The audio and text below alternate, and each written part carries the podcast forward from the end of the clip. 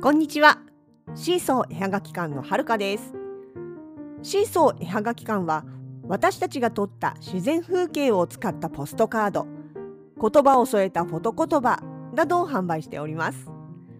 その他にも木やアクリル札幌の景観色などを使った北海道ならではのものづくりを行っています。このポッドキャストではそんな私たちのものづくりの様子やイベントの裏話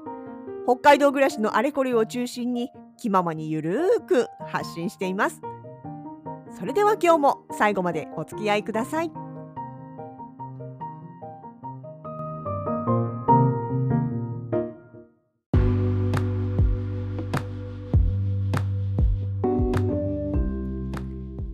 2023年12月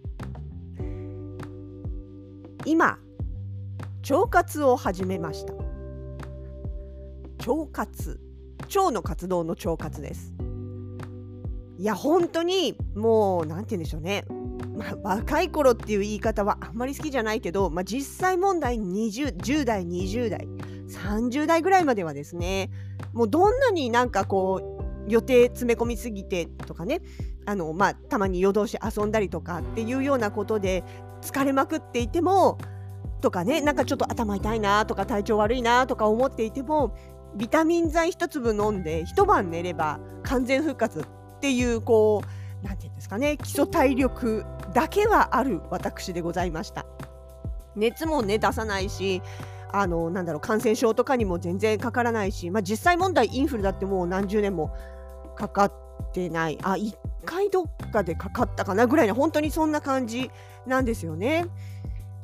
だった私なんですけれどもさすがにもうここまで来ると40代後半ともなってくるとそうもいかなくてですね。なんかあのビタミン剤飲んでもそれから何て言うかなちゃんとこう寝てもなんかまあなんかあるとまたちょっとこうね体調体調崩すってほどじゃないんだけどまあ前ほどの頑丈さはやっぱりなくなったよねっていうのは思います。それは年相応だからしょうがないんだけれどもまあ、だからといってねじゃあってそのもう完璧なあの体調万全常に体調万全にするために早寝早起き3食しっかり栄養たっぷり食材も吟味して掃除も完璧にっていうのはやっぱりできないわけですよ。どうしてもいやもちろんねそれはすごく大事なことなのは分かってるんだけれどもでも目の前にやりたいこととか目の前にやらなきゃいけないこと、まあ、仕事もそうですしうんとそうですね。ものづくりもまあ仕事っちゃ仕事なんだけど写真を撮ることもね。仕事なんだけどもう何て言うかな。自分のこう好きでやってることなんでだから飛ばせないんですよ。今やりたいんです。今やらなくて例えば30年後にあのね、あの悠々自適になったらやろうみたいなことを言ってたらその時にはそれこそ本当に体力ないですから今やれることは今やっちゃいたい。っていうタイプなんですよね。ってなってくるとだけどその日々のて日々を丁寧に暮らすこともできないくせにでもそれはやりたいとかっていうこの欲張りでじゃあどうしたらいいかっていう折衷案がですね腸活だったんですよ。まああのね最近腸活って結構なんかなんだろうな新聞だったりとか、まあ、ウェブ記事だったりとかあちこちで出てきたりしてますけど、まあ、要はそうですねじあの腸大腸小腸の腸ですよね。腸を健康に保つことによって体全体を健康に保とうという、まあ、流れですよね、まあ、考えてみたら腸っていうのは結局食べたものを分解してそれから必要なものは吸収して必要じゃないものは排出するというその、選別をやってくれてるところですからまあまあ体の中でねあの結構重要な部分というかね。ちなみにさあの日本語ってよくできてるなって思うんですけどそれぞれ漢字というかその体の部位のことわざ的なものあるじゃないですか、うん、ことわざっていうか慣用句っていうか例えば頭に来るだとか腹が立つだとかそういうやつね。あの足が地につかないだとか うんとそれ違うか。そうそうそうそう。でえっとねなんかで出てきたのが手のつくものは受け入れるもの。で足のつくものは拒絶するものが多いみたいなね。で腹のつくものはあの中心になるものが多い。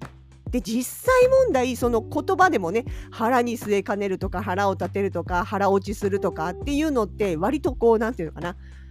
感情の中心の部分に関わる言葉が多いっていうかね。で中心の部分っていうのはもちろんそのなんていうかな物の例え的な中心でもあるんだけれども同時にお腹って本当に体の中心なんですよね位置的にもそうですし結局ここを通じていろんなものが体にこう行き渡る。まあ、もちろん脳とか脳は指令を出してるし心臓は血液を巡らせてるしそれぞれ違う働きがあるけれども腹って結構その体全体のコントロールをするっていう重要な役割をしているなっていうのは、まあ、言葉でもそうですしその日本語の腹っていう言葉でもそうですしもちろんそのね実際の健康科学的な部分というか私別に健康科学オタクじゃないんだけどっていう部分でもやっぱあるとは思うんですよね。でそう腸活あのやってみようかなってちょっと思い始めてやってみることにしました。そうだからね 結局その日々を丁寧にとか時間をかけてとかあるいはそのね高いお金をかけてっていうことができないのであればあのでもなんかちょっとまあ気休めでもいいからとにかくあの薄く長くでもいいからキープできるものをやりたいなって思った時にあ腸活でそのサプリでねあのビフィズス菌を取ってみたらいいんじゃないかなと思って。なんでビフィズス菌かっていうとその乳酸菌じゃないんですよ。ビフィズス菌なんですよ。乳酸菌はもちろんヨーグルトの中にもいるしまあね割とこう腸活のなんていうのかな重要素みたいなイメージありますけど私的にはビフィズス菌かなと思ってる部分がありましてね。そう。そうビフィズス菌って赤ちゃんの本当に生まれたての乳幼児のお腹の中にはもうほとんどがビフィズス菌なんですって。99%ぐらい。で結局そのビフィズス菌が何をしてるかっていうとビフィズス菌っていうのはあの殺菌力の高い酢酸を作る力があるんです。でそれがあの赤ちゃんの中の中にいっぱいいることによって結局感染症から赤ちゃんを守る、まあ、要は免疫力ですよね。よく言うじゃないですか。母乳あの生まれたての赤ちゃんは半年ぐらいはお母さんからもらった免疫があるから風邪をひきにくいよとかね。でその間に母乳だったりとかその、まあ、予防接種だったりとかっていうところで新たな免疫力をつけてあげることで健康をキープするっていうようなね、まあ、それは私が自分の子供が生まれた時にもそういう話はあったんですがその要は最初の半年間お母さんのあのお母さんからもらったもので体が守られてるっていうのは要はその腸内のビフィズス菌ということですよね。でそのビフィズス菌っていうのはもうあっという間にこうね成長するにつれてどんどんどんどん減っていっちゃうわけですよ。でその代わりがいわゆる悪玉菌的なものだったりとかね、まあ、ウイルスだとかきあのいろいろこうはウイルス菌か菌だとかいろいろこう入ってきてあのまあビフィズス菌はどんどん減少なくなっていっちゃう自分でそんなに作れるものじゃないからっていうところみたいなんですけどもねでも結局ビフィズス菌がいることで、まあ、分かりやすく腸の働きが活発化するわけですよ。まあ、便の部分もそうですよね。で便秘気味の人だけじゃなくって逆に下痢気味の人にとってもその要は腸の中を調整してくれるわけですから緩すぎず硬すぎずすごいなおしもな話になってるの調整をしてくれるっていう力もある。であとはそのまあ免疫化を正常化させ免疫を正常化させたりという働きもある。っていうのがあってだ結局やっぱり総合的に体の働きを正常化してくれるっていうはあの部分ですよね。でまあ私もともとアレルギー体質ですし食べ物アレルギーもそうだしアトピー性皮膚炎もそうだしあと鼻炎もそうだしあの割鼻炎花粉症もそうだし割とこうねアレルギーの方法なんですよ。まあ程度がそんなにひどくないどれもそこそこなんで別に全然普通の生活に支障はないんですけれどもね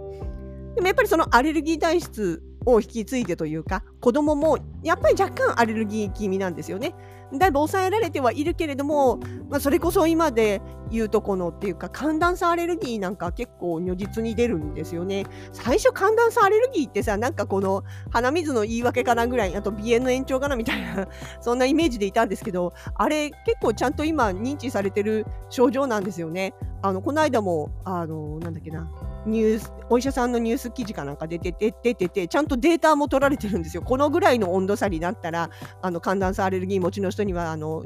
あの症状が出るみたいなね。あ実際今日もあれですよあので今日っていうかここ1ヶ月ぐらい結構激しいんですよね。その急に冷え込んだかと思えばいきなりなんか夏かなって思うような17度最高気温までいっちゃったりとかって11月にですよ。っていうことが起きたりとかまあさすがに11月後半になったらいきなり氷点下真冬日になってみたりとかすっと思えば昨日なんかも夕方っていうか夜になってもプラス5度とかってね本当に寒暖差大きいんですよね。だから、あのー、それこそうちの子供も寒暖差アレルギーらしく鼻水がズルズルになっちゃったりだとかとそうですね友達のところの子供あいや友達自身かもうなんかやられたって言ってましたし仕事先の人も結構なんかね鼻水止まんないとかって 言ってたりするぐらいなんていうかな気のせいじゃない症状っていうかねになってて、まあ、そういう要はアレルギー持ちの家族なわけですようちはね私も含めて。でもそういうのもまあなんていうかなアレルギー症状の緩和というか緩和っていうとなんか直接働きかけるみたいでなんかうさんくさいですけどそうじゃなくって腸を健康にすることで結果免疫力がアップしたりとかそういうその症状が起きやすい起きやす起こしやすいものを抑制してくれるっていうんですかね。っていう働きがあるということでね。と、あとは、まあそうそう、あとインフルね、ひどいですよね、本当流行って流行って流行って。10月、11月からインフルで学級閉鎖なんて聞いたことなかったけども、本当に毎日のように誰々の子供の学校が学級閉鎖だとか、学校閉鎖だとか、なんかそれであの学祭がなくなった伸びたってね、あの言われてあの聞いてますけれどもそういう、まあ、今も今年ももうインフル超流行りですしこれから先だってね多分冬の間は流行る部分があるでしょうし。だとかまあそう。ですねあとはもちろんその何て言うかな私たちが体が資本のなんといっても体が資本の自営業者ですから。ここはねそのインフルエンザが流行ってますからって言って流行りに乗るわけにはいかないわけですよ。え特にね今もう12月に入ってそれこそミュンヘンクリスマスイチのあの出店だ委託ですけど出店だったりとか、まあ、そこはねあのスタッフとして入ったりもしますしあとは月の半ばには大きなイベントも札幌モノビレッジもありますしと月末になれば猫と、魔法の不思議なキャラバン猫魔法年末の最大イベントがあったり栗山があったりね、そんなこんなでもう年が終わっちゃうわけですね。バタバタする。で、年明けも結構いろいろとバタバタする。あの、倒れてる暇ないんですよ。温泉に行く暇はあるかもしれないけど。なんで、まあそういうことも含めて春先までね、こう、インフルとかに襲われることなく、恐れることなく、健康に元気にいけるようにということでですね、腸活を始めております。って言っても、本当に最初に言った通り、私、めんどくさがり屋なんで、超簡単な方法。サプリメントを1日1粒飲む それだけ。あの夕飯前にあのいただきますをするときにみんなで家族3人で1粒ずつサプリパクって飲む。以上終了。なんて簡単なんでしょう。手間いらず片付けいらず準備いらずです。でもこれねこれをねたったこれだけで半年間やるだけであの家族がねみんな健康であの予定通りにいろいろなことが進められるんだったらまあまあいいじゃないですか。全然御の字ですよね。そう。っていうのをやってます。あちなみにサプリも全然そんな高額な高級品使ってるわけじゃないですから。めっちゃ手軽なやつです。何とは言わないけど。そう。なのでね、まあ、この腸活の結果が春先にどう出るかどう体感できるかあのほのかさんもね結構花粉症気味で2月3月になると鼻水が出たとか目がかゆいとかっていうことに毎年なったりしてますしね。あるんでまあ3人がね、あのー、こう気がついたらそういえば今年の冬なんかなんかいろいろ良かったねみたいな。そういうふうに年こあの越せたらもうそれで OK なんじゃないかなというふうに思っております。そうそう。とりあえずねとりあえずまず春まで腸活続けてみます。健康がキープできればそれで大成功ということでまた結果ご報告させていただきます。